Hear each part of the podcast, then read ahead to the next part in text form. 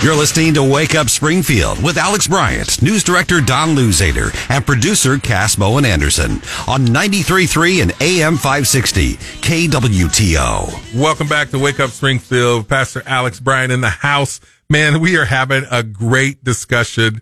I, we're breaking all the rules that I set. I, I have one major rule for this show. Save it for the air. But my man, Rep Darren Chappell, we are having too much good discussion. We can't put it all on the air today. We can't. There's no time. And, uh, you know, I, I, I love talking about this stuff. In fact, this evening, if anybody's going to be in Jasper County, I'm speaking on these very subjects tonight in Jasper County to the Missouri Republican Assembly. Where's that going to be at? Give the details. Uh, well, it's, uh, it's, it's at an individual's house. Okay, so not. So I, I'm, I don't want to. I don't want to put her on blast. uh, but it's at Kathy Joe Loy's house is where it is. So if you're in the area and you know Kathy Joe, give her a holler. I'm sure she'd be happy to have you. But it's the Missouri Republican Assembly in Jasper County, and they've asked me to come speak about. You're never going to hear me use the word rhino. I just don't use that word. Uh, because not because I don't believe in conservatism. I've been called a lot of things over the years. Rhino's not ever been one of them but I, I struggle with the concept that we're going to divide the party in such a way that we're not effective. I'm with you there. I do like that. But hey, let's get to this. We got a guest we invited to join us. His name's Will Scharf. He's been a friend of our show. He's running for Attorney General here in the state of Missouri. How are you this morning, Mr. Will Scharf? I'm doing great, Alex. Great to be with you and Darren and the gang. I hope you guys had a had a great Christmas. We had a good one. How about you? Anything special you do? Yeah, well, it's actually my mother's birthday, um, so that's kind of the the, the big post Christmas event in the Scharf family. Um, but uh, but yeah, just great to be with family and uh, and excited to uh, to get back down to it once we hit January. All right, Will, this is going to tell me a lot about you. Now, did you cheat your mom and only give her a birthday slash Christmas gift, or does she get separate gifts? She's uh, she's w- well taken care of in the gift department uh, between me, my my dad, and my brother. I promise you that. man. But, uh, All right, that's, dude. a, that's a good question, Alex.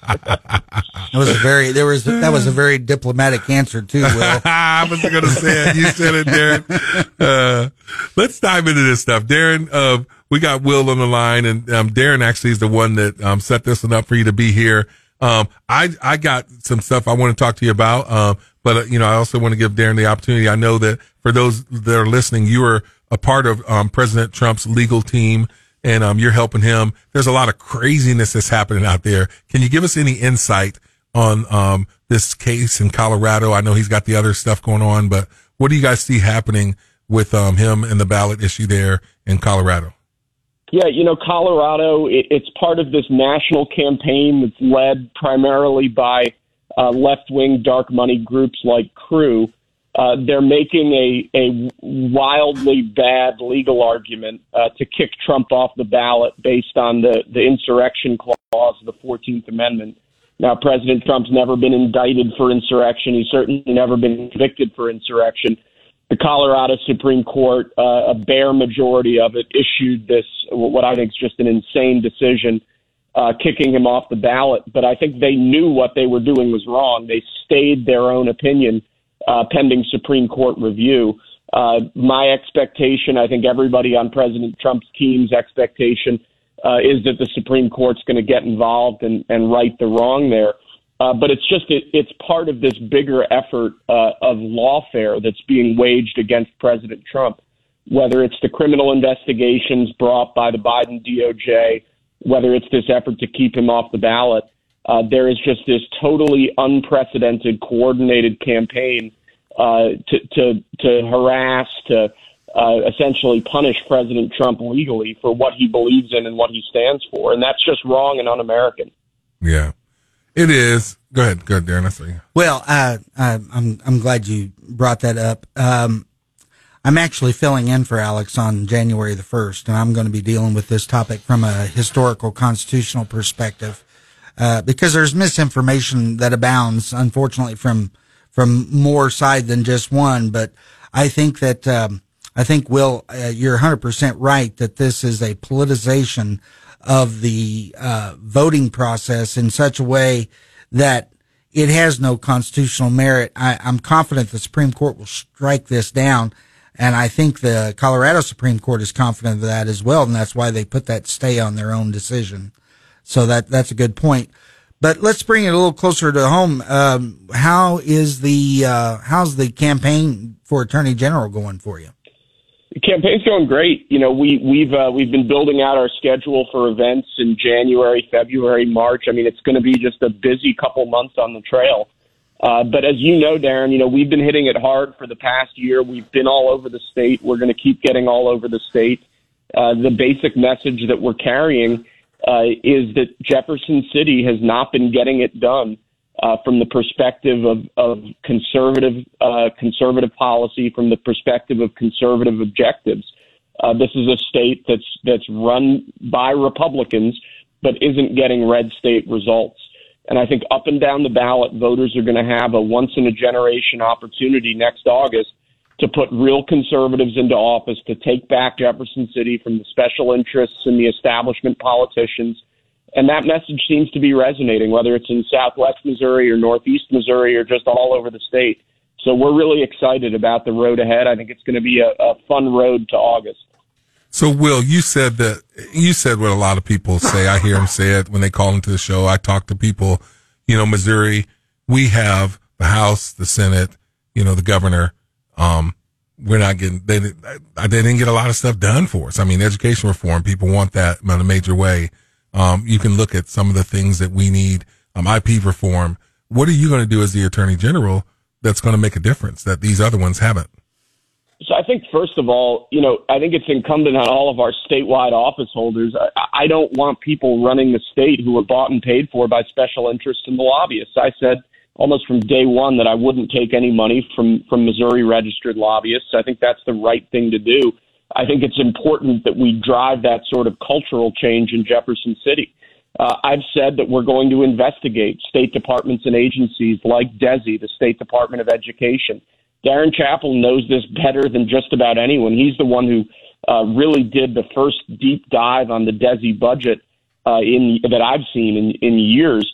Uh, that's a department that needs to be looked at. It needs to be looked at by people who have a conservative lens, a conservative vision for what education should look like. I think that department is violating any number of state laws. Uh, I think there needs to be accountability there.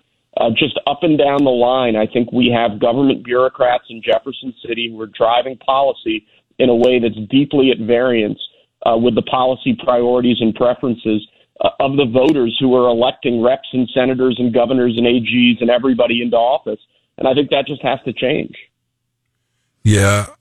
Well, I thanks for the hat tip on that, Will. Um, not not to get us back into that discussion we were having off the air.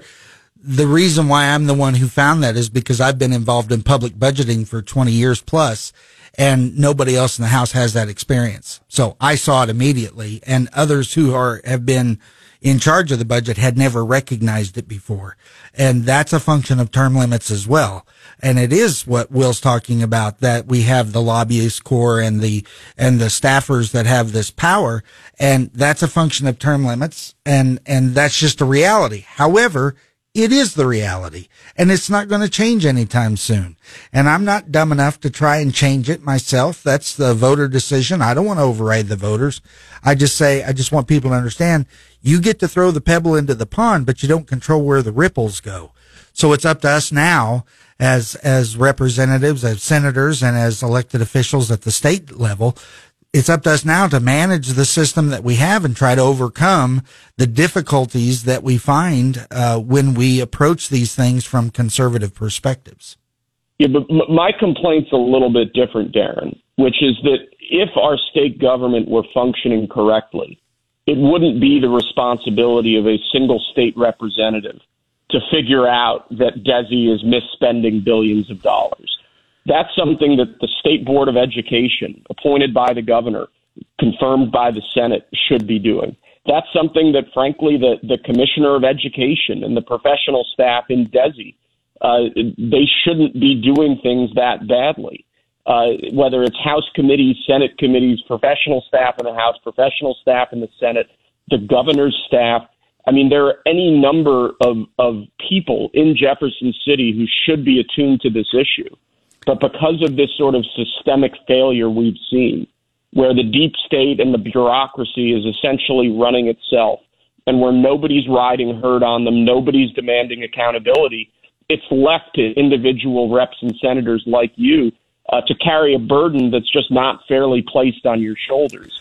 Well, Uh, when you think about the fact that the State Board of Education today looks a lot like the State Board of Education as it was under Jay Nixon, our last Democrat governor, when you think about the fact that the woman running DESE today is the same woman who was running DESE under Jay Nixon, she's about to leave, but the point still stands. I mean, we have a real problem with a deep state and a bureaucracy in Jefferson City that is not answerable to or accountable to the people of Missouri, and we've got to change that. yeah, I, I don't disagree, and I and I'm not arguing that it should be the case that a freshman uh, representative ought to come in there and have to find it. I'm just saying that's the way it was, and I'm not going to back down from the process just because it's bad. Absolutely, absolutely. Well, Will, we appreciate you, brother. Um, where can people find you, get in touch with you, um, if they need to, um, they want to support you? You can find us on social media at Will Scharf. That's Twitter, Facebook, Instagram, Truth Social. And you can find us online at votescharf.com. Uh, Merry Christmas, guys. Great to be with you. And if I don't talk to you, have a happy new year. VoteScharf.com. There it is. So thanks for your time. Merry Christmas. Happy New Year. Thanks, Alex. See you, Hey. Will. Hey, we got a lot, um, a lot of good stuff happening around here, man. We've had a great show. It, it's always crazy how quickly it goes by. Darren, I think you and I could have another couple of hours of discussion. I can't wait, my brother. You are going to be filling in for me. I'll be, um, out for, um, New Year's, but I'm going to have you back on here again and I'm going to put, we're going to do it an hour and we're going to go toe to toe, um, on this, um, term limits. Now, I'm, I'm readily going to admit this dude knows more about the Constitution than you've forgotten more than I even know. I get there, but I'm gonna come at you from a common sense brother perspective because that's what I am. I'm a common sense brother, and I'm gonna I'm gonna break it down like that. So Okay, bring your lunch. because you said it, you said it. You enjoy a good fight. I'm a pastor. I can always talk too, so I love doing that as well. Hey, we got just a little bit more, just a little bit more um, for you. We're gonna get to that right after this traffic, this quick little traffic update with Garrett.